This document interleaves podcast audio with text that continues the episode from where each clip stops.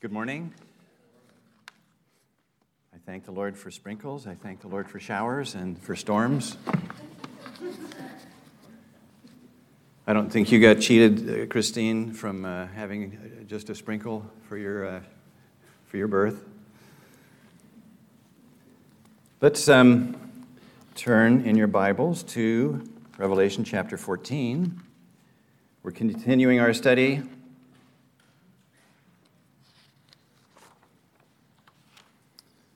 By way of review, two weeks ago, we, uh, we heard about the Antichrist, the beast from the sea, in chapter 13. And um, the Antichrist is um, true to his name. He's against the Lord Jesus, he's powered by Satan. He attains worldwide dominion during the tribulation. He, um, he's a blasphemer of God, and he seeks to overthrow the Lord in, um, in all that the Lord is doing. And um, he wants to receive worship as the Lord. That's been um, Satan's goal uh, from uh, Isaiah 40, 14. And, um, and so the Antichrist has that as his ambition to receive worship as God. Last week, we heard about the false prophet. He's the second beast rising out of the earth or out of land. He, is, um, he derives his authority from the Antichrist. He, um, midway through the tribulation, sets up the abomination of desolation, that is, uh, an idol in the temple. And he requires people to bow down to it, to worship it. One of the prominent characteristics of the tribulation is deception. We hear of Satan's deception in um, Revelation 12 9. The great dragon was cast out, that serpent of old called the devil and Satan, who deceives the whole world. Satan um, wouldn't get very far with honesty. Um, he's um, such a despicable being, and so he deceives. He's a master of deception. Jesus told the Pharisees, He said, um, You are of your father, the devil, and the desires of your father you want to do. He was a murderer from the beginning and does not stand in the truth because there is no truth in him. When he speaks a lie, he speaks from his own resources, for he is a liar and the father of it. So Satan is, um, is a great deceiver. The false prophet, the um, beast who comes uh, up from the earth, uh, we read, read last week, he deceives those who dwell on the earth. So here's more deception. Deception seems true today in the church age. People don't heed warnings against it and they seem quite comfortable with it. Um, the uh, saying attributed to Abraham Lincoln 150 years ago, uh, Abraham Lincoln was speaking about politics. He said, You can fool some of the people all the time, you can fool all of the people some of the time. And um, how, how well this applies to the spiritual state of people today. They're fooled, they're deceived. Well, we'd like to shift gears this morning and um, read about some good examples in Scripture, the 144,000. Before we dive into our text, I want to test your powers of observation. And so I'm going to ask Nat if he would cycle through three photographs, just a few seconds, five or 10 seconds on each one. Your, your task is to find commonalities between these three photographs, very different photographs. Find the commonalities here.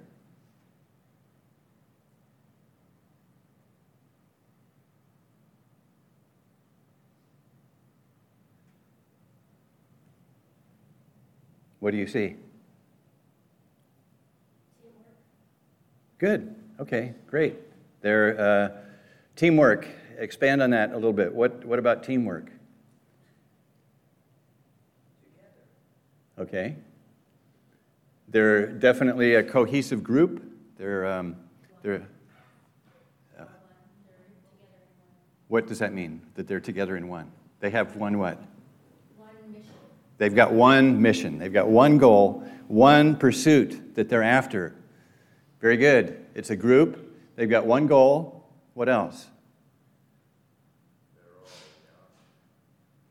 They're all young, Howard says. Okay. I tried to pick a diverse selection here. One, one more thing we're looking for in these.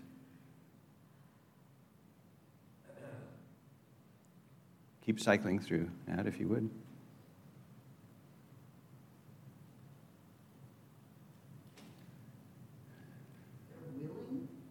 They're what? Yeah, they're, um, they're volunteers, they're, they're willing. Um, let me help out here. There's one person who stands out in each photograph a leader, okay? A coach, a teacher, a, a company commander. So here's, here's a group. Um, we might add that they are all achievers. They've, um, they've achieved uh, perhaps their goal. And um, yeah, so it's a group uh, with a common goal, with a, uh, with a leader that they're following. And um, what we want to do this morning is to look at a virtual photograph in Revelation 14. The Lord presents a photograph to us of the 144,000 workers. They, um, uh, uh, the Lord is recognizing them for their achievement. With that, let's open, uh, let's go ahead and read Revelation 14, verse 1. Then I looked, and behold, a lamb standing on Mount Zion and with him 144,000, having his father's name written on their foreheads. And I heard a voice from heaven like the voice of many waters, and like the voice of loud thunder. And I heard the sound of harpists playing their harps. They sang, as it were, a new song before the throne, before the four, uh, before the four living creatures and the elders. And no one could learn that song except the 144,000 who were redeemed from the earth. These are the ones who were not defiled with women, for they are virgins. These are the ones who follow the Lamb wherever he goes. These were redeemed from among men, being firstfruits to God and to the Lamb. And in their mouth was found no deceit, for they are without fault before the throne of God. We'll look at the passage in three headings this morning. Uh, we want to uh, recognize the 144,000. That's the first. There's the song of the 144,000. And then there are some distinguishing traits or characteristics or qualities of the 144,000. John begins this portion Then I looked, and behold. John is a faithful witness in a very personal, very profound way. As we read through the book of Revelation, we find him using the phrase, I looked, 12 times.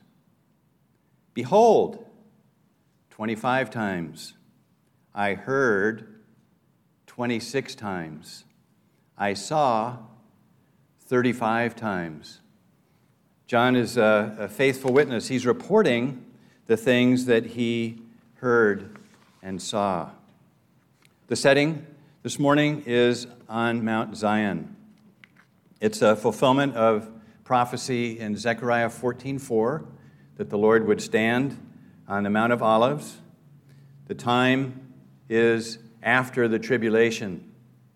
This is um, uh, a scene after the Lord's return to earth. the Lord is there on Mount Zion with the 144,000 and he's beginning his thousand year reign.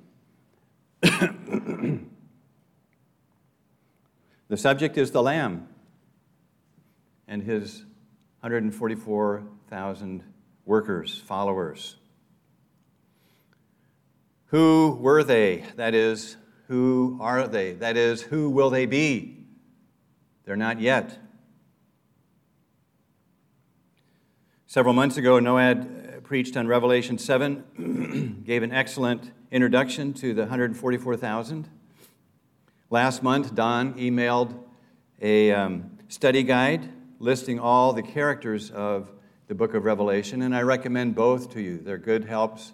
They supply some of the detail that we're just not able to cover this morning. So we, um, we know from Revelation 7 that the 144,000 are servants of God. That's, what, uh, uh, that's what, how John describes them. They're servants of our God. The 12,000 uh, each from the 12 tribes of Israel make up the 144,000. They are sealed on their foreheads for special ministry. What does the seal indicate? Good, okay. uh, you put a seal on something that you own, you put a seal on something that you're protecting, and um, the timing of the appearance of the 144,000 seems to match the prophecy in Matthew 24, verse 14, that this gospel of the kingdom, Jesus said, will be preached in all the world as a witness to all the nations. What's the mission of the 144,000? It's to preach the gospel to the lost in the tribulation. These, um, these workers appear before the time of the abomination of desolation, which uh, is uh, placed in the temple at the midpoint, at the three and a half year mark of the tribulation.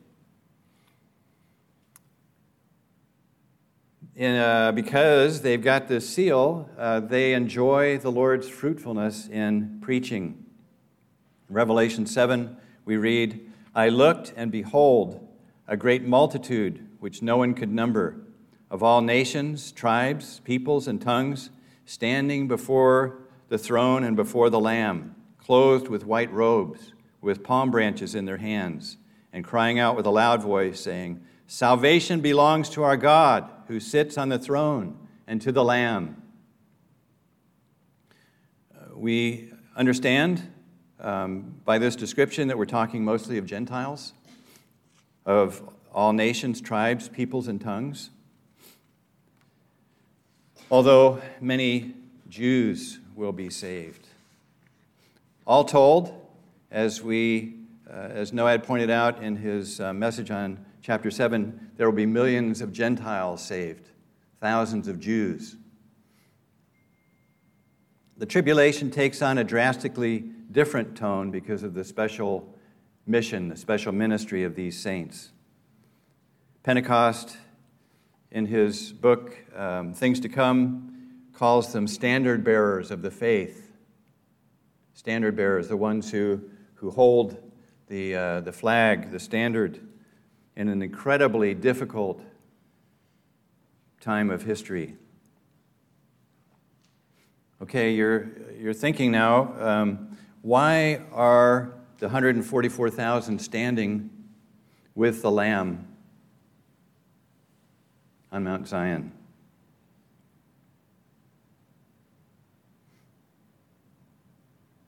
It's a time of honor.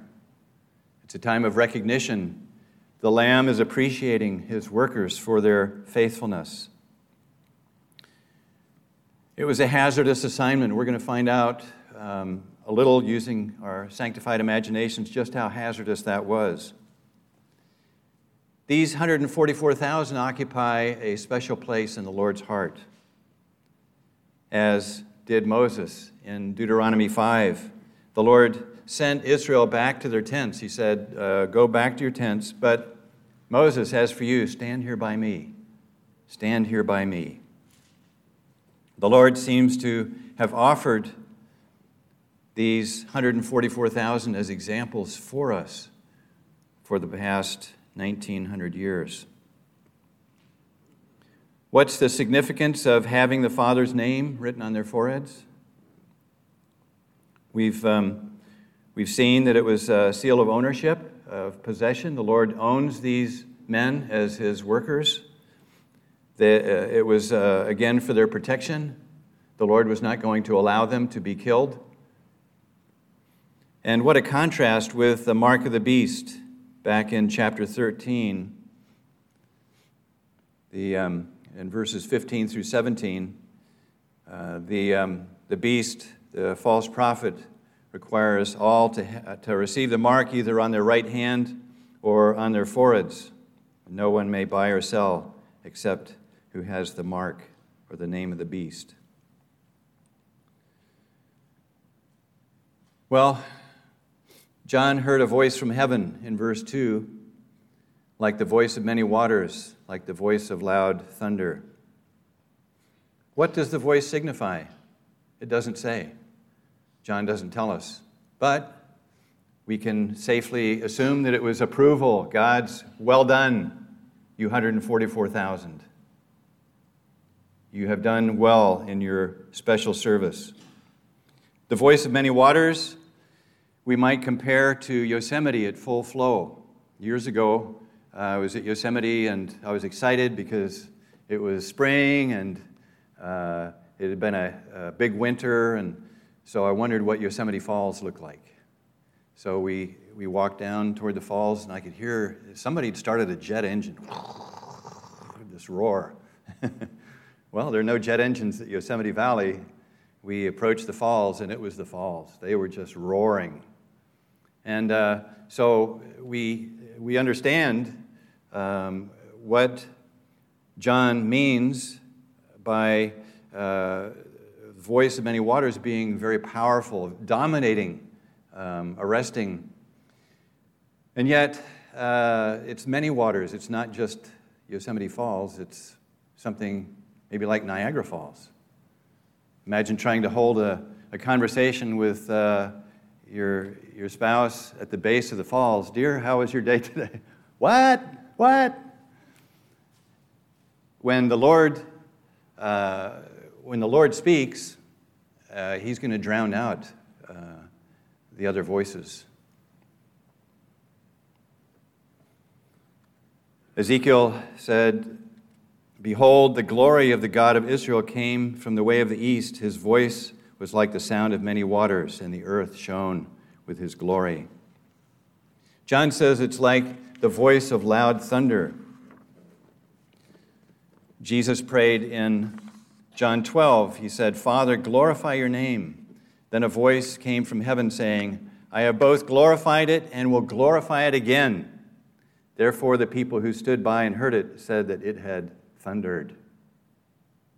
The voice of God was so powerful um, as he thunders his approval that we can't help but hear.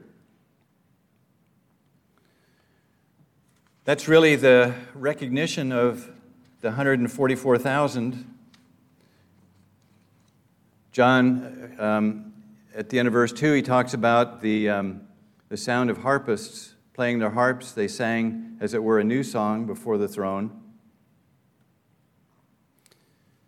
Though the scene is on uh, Mount Zion, John could hear the harpists as they sang before the throne of God. It was a new song that the harpist played, not meaning contemporary versus traditional, but rather new in that it was different. It was um, oriented toward the, the singer's experience.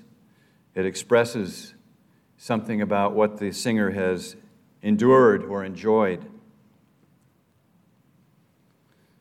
And um, we have the example of the, the nation of Israel crossing the Red Sea after they, they crossed in um, Exodus 15, they sang a new song.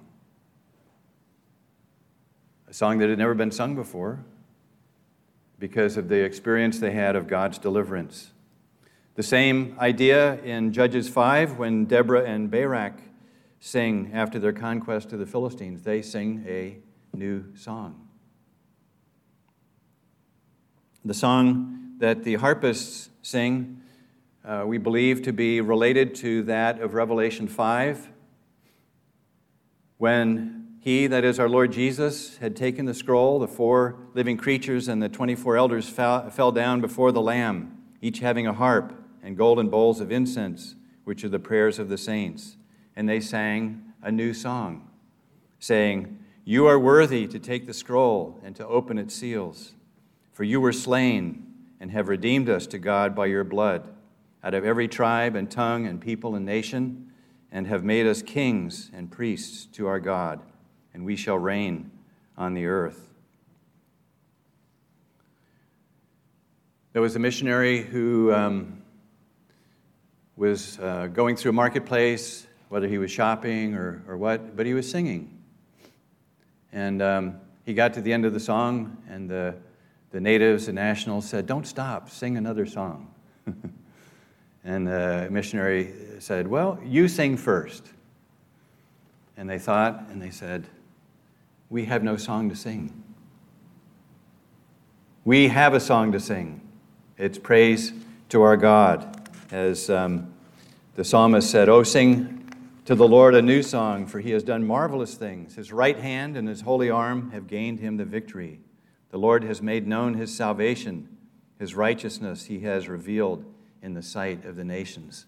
We, as redeemed of the Lord, have a song to sing.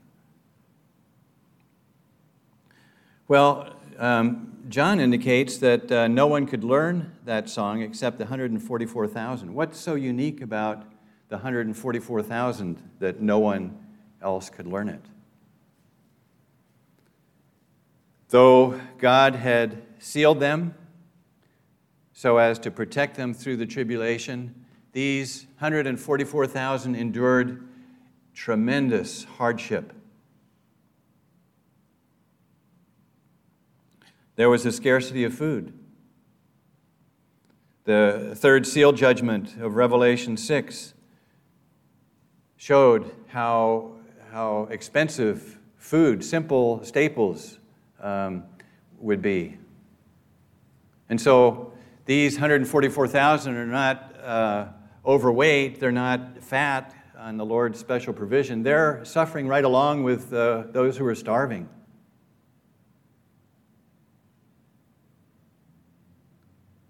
There was a lack of water God's third trumpet judgment in Revelation 8. A third of the waters became wormwood, and many men, not of the 144,000, died from the water because it was made bitter. You're called to labor, but you don't have food, you don't have water. You're suffering right with the sufferers. There was the threat of satanic oppression the persecution, the prophet, the false prophet had dictated that whoever didn't worship the image of the beast would be killed. So you're being hunted. There's the loss of loved ones and believers whom the beast and his followers would kill. My family, my friends, um, my converts, those uh, those Gentiles who responded to the gospel, they believe in the Lord Jesus. They were beheaded for the cause of Christ. Compare the privations of these servants with those of the Apostle Paul. In labors, more abundant. In stripes, above measure. In prisons, more frequent. In deaths, often from the Jews, five times I received 40 stripes minus one. Three times I was beaten with rods. Once I was stoned. Three times I was shipwrecked. A night and a day I have been in the deep. In journeys often, in perils of waters, in perils of robbers, in perils of my own countrymen, in perils of the Gentiles, in perils in the city, in perils in the wilderness, in perils in the sea, in perils among false brethren in weariness and toil, in sleeplessness often, in hunger and thirst, in fastings often, in cold and nakedness, besides the other things, what comes upon me daily, my deep concern for all the churches. Yeah, they suffered. Paul has a deep concern for all the churches, overriding uh, all the physical and mental suffering, the church, by way of reminder, is not here in the tribulation. Okay? So the compassion, the concern for the 144,000 is not for their churches, but for their converts, because the church has been raptured.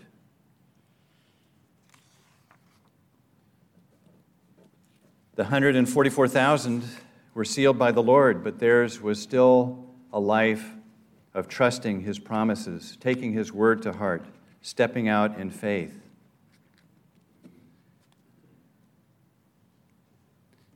Another, um, another way they suffered was the desperation of lawlessness. The restrainer had been removed. Men and women acted out their passions without restraint. Revelation 9 tells us the rest of mankind who were not killed by these plagues did not repent of the works of their hands, that they should not worship uh, demons and idols of gold, silver, brass, and stone, and wood, which can neither see, nor hear, nor walk. And they did not repent of their murders, or their sorceries, or their sexual immorality, or their thefts. What an environment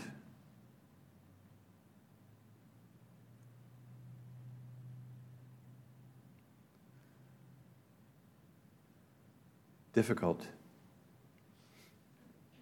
So those are some of the things that they suffered, and that's what made their song so rich. Is that they um, they were able to endure by God's grace, by His strength. They were able to endure the sufferings. But there was another part of the song uh, that they sang, and it was in the um, wonderful privilege of partaking of the Lord's ingathering. He's, he's ingathering a multitude that can't be counted. Millions of Gentiles, thousands of Jews coming to the Lord. And uh, these evangelists are, they're preaching, they're, um, they're communicating one on one, and they're seeing, seeing men and women uh, uh, coming to Christ. Time is short. Psalm 40 uh, reads, Psalm 40, verse 3, uh, something of the evangelist's joy. He has put a new song in my mouth, praise to our God. Many will see it and fear and will trust the Lord. Many will trust the Lord. Well, we uh, understand the identity of the 144,000. We have uh, uh, thought some about their song. What were some of the qualities? What were some of the traits that um, these 144,000 shared in common. We, um, we begin reading of those at the end of verse 3. First and primarily, they were, are, will be redeemed. To redeem is to purchase. Vine, in his dictionary, defines this word redeemed as um, spoken of Christ as of having, uh, he having bought his redeemed, making them his property at the price of his blood.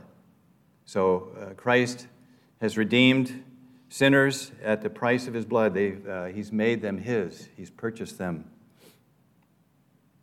Paul, I'm sorry, Peter writes in, uh, in his first letter, he says, You were not redeemed with corruptible things like silver or gold from your aimless conduct received by tradition from your fathers, but with the precious blood of Christ, as of a lamb without blemish and without spot. You see, when, uh, when we entered life, we inherited from our forefathers our empty lifestyle, our eternal uselessness, our spiritual ineffectiveness. We inherited that from our uh, forefathers. Worse, our original father, Abraham, um, Adam, sold us into slavery. He transferred his, uh, uh, his servanthood from the Lord to Satan. And we've inherited that as well. That's, uh, that's part of our makeup. In our natural state, we are servants to Satan's orders and slaves to sin. But Jesus paid the price to purchase us from that uh, slave market, from Satan's uh, domain, and to give us purpose and hope of uh, safe eternity. Each of us I'm sorry, each of the 144,000 came to Jesus in a personal way. Each had his uh, redemption story to tell. Each had to receive Christ in order to enter into the good of Christ's payment for their sin. Without trusting Christ, there could be no special service, no, no seal, no name of the Father written on their foreheads, no new song, no uh, evangelistic joy, but each had to be redeemed personally. In whose service are you today? If you have not entered the Lord Jesus' service, receive him as your Redeemer. Enter into the purchase price that he paid on the cross of Calvary, and he will give you purpose and confidence in your eternal safety. We read in verse 4 These are the ones who were not defiled with women, for they are virgins.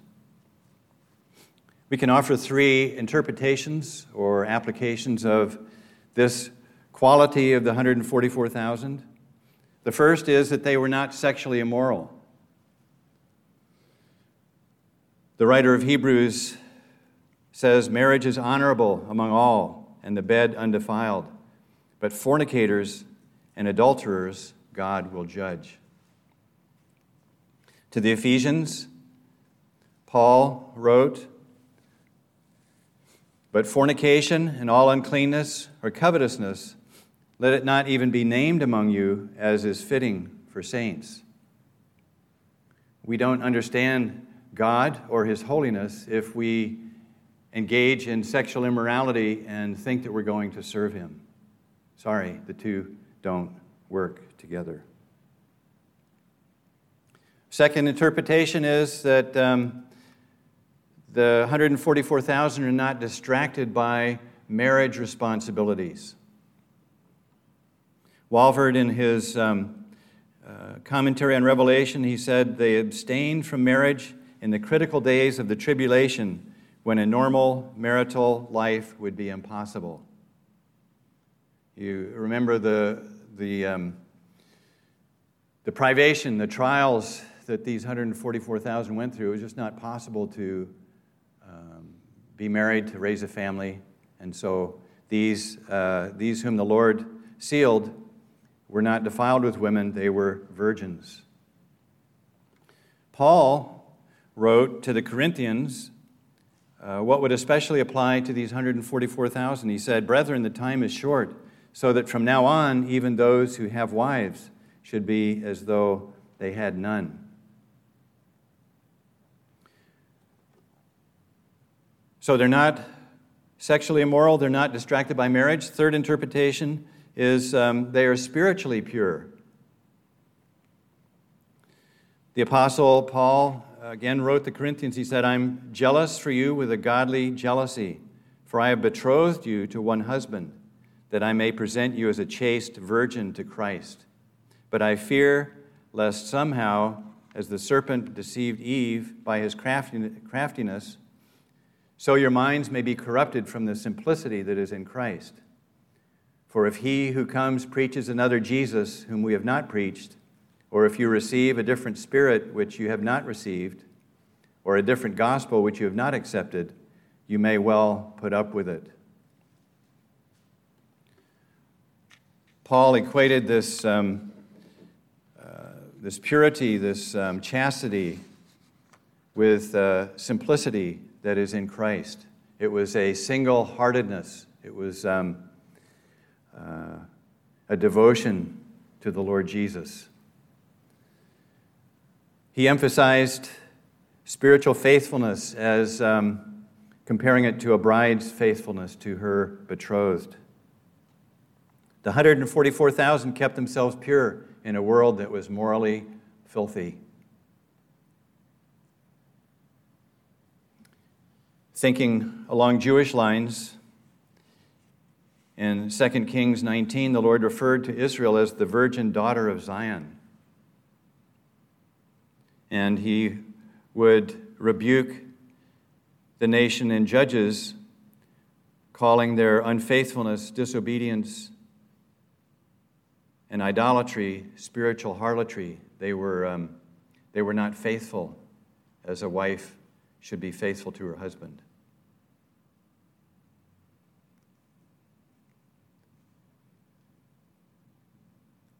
Well, they, um, they were not defiled with women. A third, uh, third trait, third quality in uh, verse 4 is that they are the ones who follow the Lamb wherever he goes. Interesting word, follow. It means to be one who's going in the same way. It's used 77 times in the Gospels. Follow and all but one is of following Jesus. In John, 10, in John 12, uh, the Lord said, If anyone serves me, let him follow me. And where I am, there my servant will be also. Such following suggests unquestioning obedience, loyalty, and courage. A poet wrote, O Master, let me walk with thee in lowly paths of service free. Tell me thy secret, help me bear the strain of toil, the fret of care. Teach me thy patience, still with thee, in closer, dearer company, in work that keeps faith sweet and strong, in trust that triumphs over wrong. In our following the Lord, may we not be like the horse or mule that has to be harnessed with a bit or bridle, or they will not come near you. Follow. The, follow the Lamb wherever he goes. Where does the Lamb go? In the context of this scripture, he goes to the lost.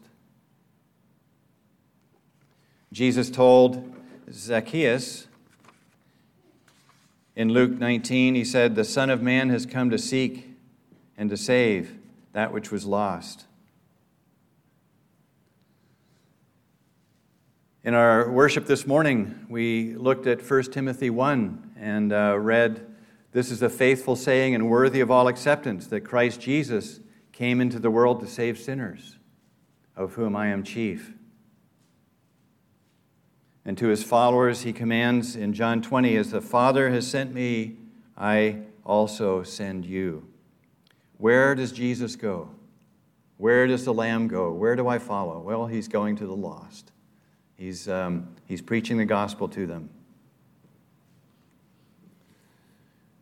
A fourth trait of these men is that they were redeemed. Again, each had met the Savior by saving faith. Each had his own personal redemption experience. As we, as we look through, uh, through the scripture from Genesis to, uh, to the end of time to Revelation, we realize that um, no one is saved except as redeemed by the blood of Jesus. Some saved on credit, some saved right there at the cross. We who look back at the cross are saved by the same blood of the Lamb. And so we, um, we have no other way to service, to serve the Lord, except uh, starting with redemption, being in a right relationship with Him. We, um, we may try, we may do a lot of um, what we think are good works, but um, they're really done in the, uh, in the power of the flesh and of the devil. Fifth, we read in verse 4 they are first fruits to God and to the Lamb. Pentecost um, explains that the 144,000 are the first of the harvest of the tribulation period that will come into the millennium to populate the millennial earth. Think it through. God seals the 144,000 workers. They are his evangelists. They go out and preach the gospel, and others are saved. Who was first in this process? Well, it was the 144,000. They're the first fruits. They will survive the tribulation. They will enter the millennium. They will live uh, with Christ as, on his throne there in, uh, during the millennium. Sixth, in their mouth was found no deceit. There was no falsehood or false religion in these 144,000. They will have been faithful witnesses in the midst of apostasy.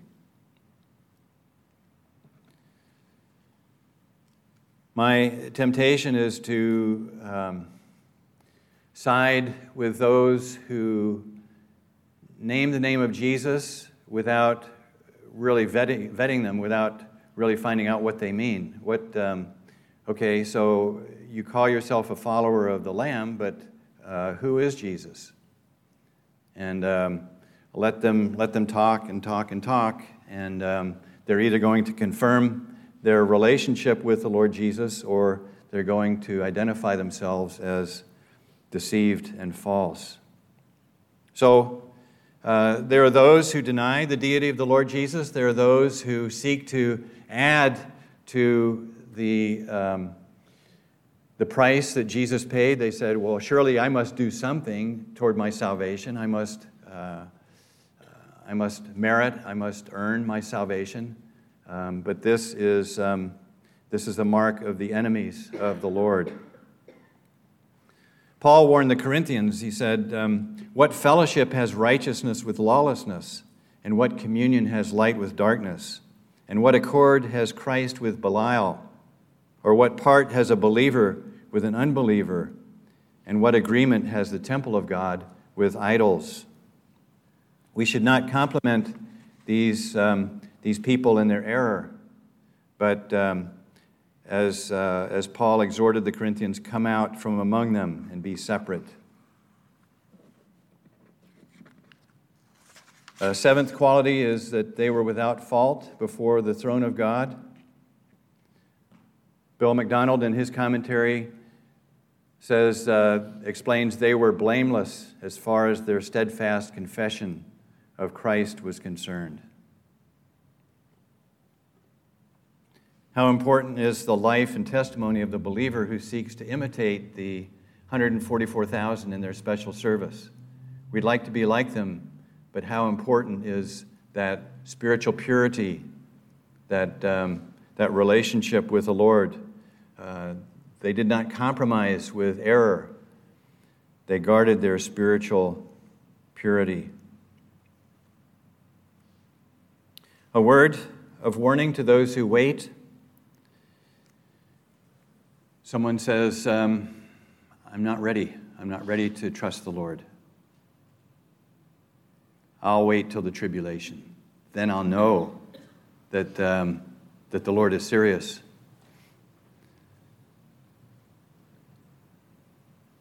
Paul told the Thessalonians that those who do not receive the love of the truth, that they might be saved, are going to uh, believe the lie of Satan. Once the church is raptured, the believers are gone. God's going to allow delusion. He's going to allow the lie of Satan to enter those. They heard the gospel, okay? They understand the gospel. They just don't have time. It's just not, uh, I got things to do before I trust the Lord. Well, if you wait until after the rapture, you've denied the truth, you're going to receive the lie. Okay? There's no, there's no waiting. The rapture is imminent, could happen this afternoon. If you wait, it's too late. You who hear the gospel, you who deny the, the truth, it's too late.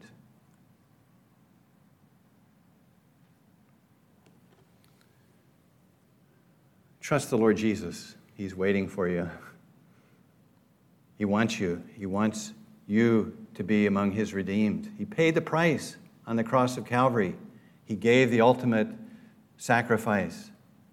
He did everything that you need for salvation, for safety, for eternity with Him. To those who follow the Lamb today, protect your purity. Be uncompromising in your confession of the Lord Jesus.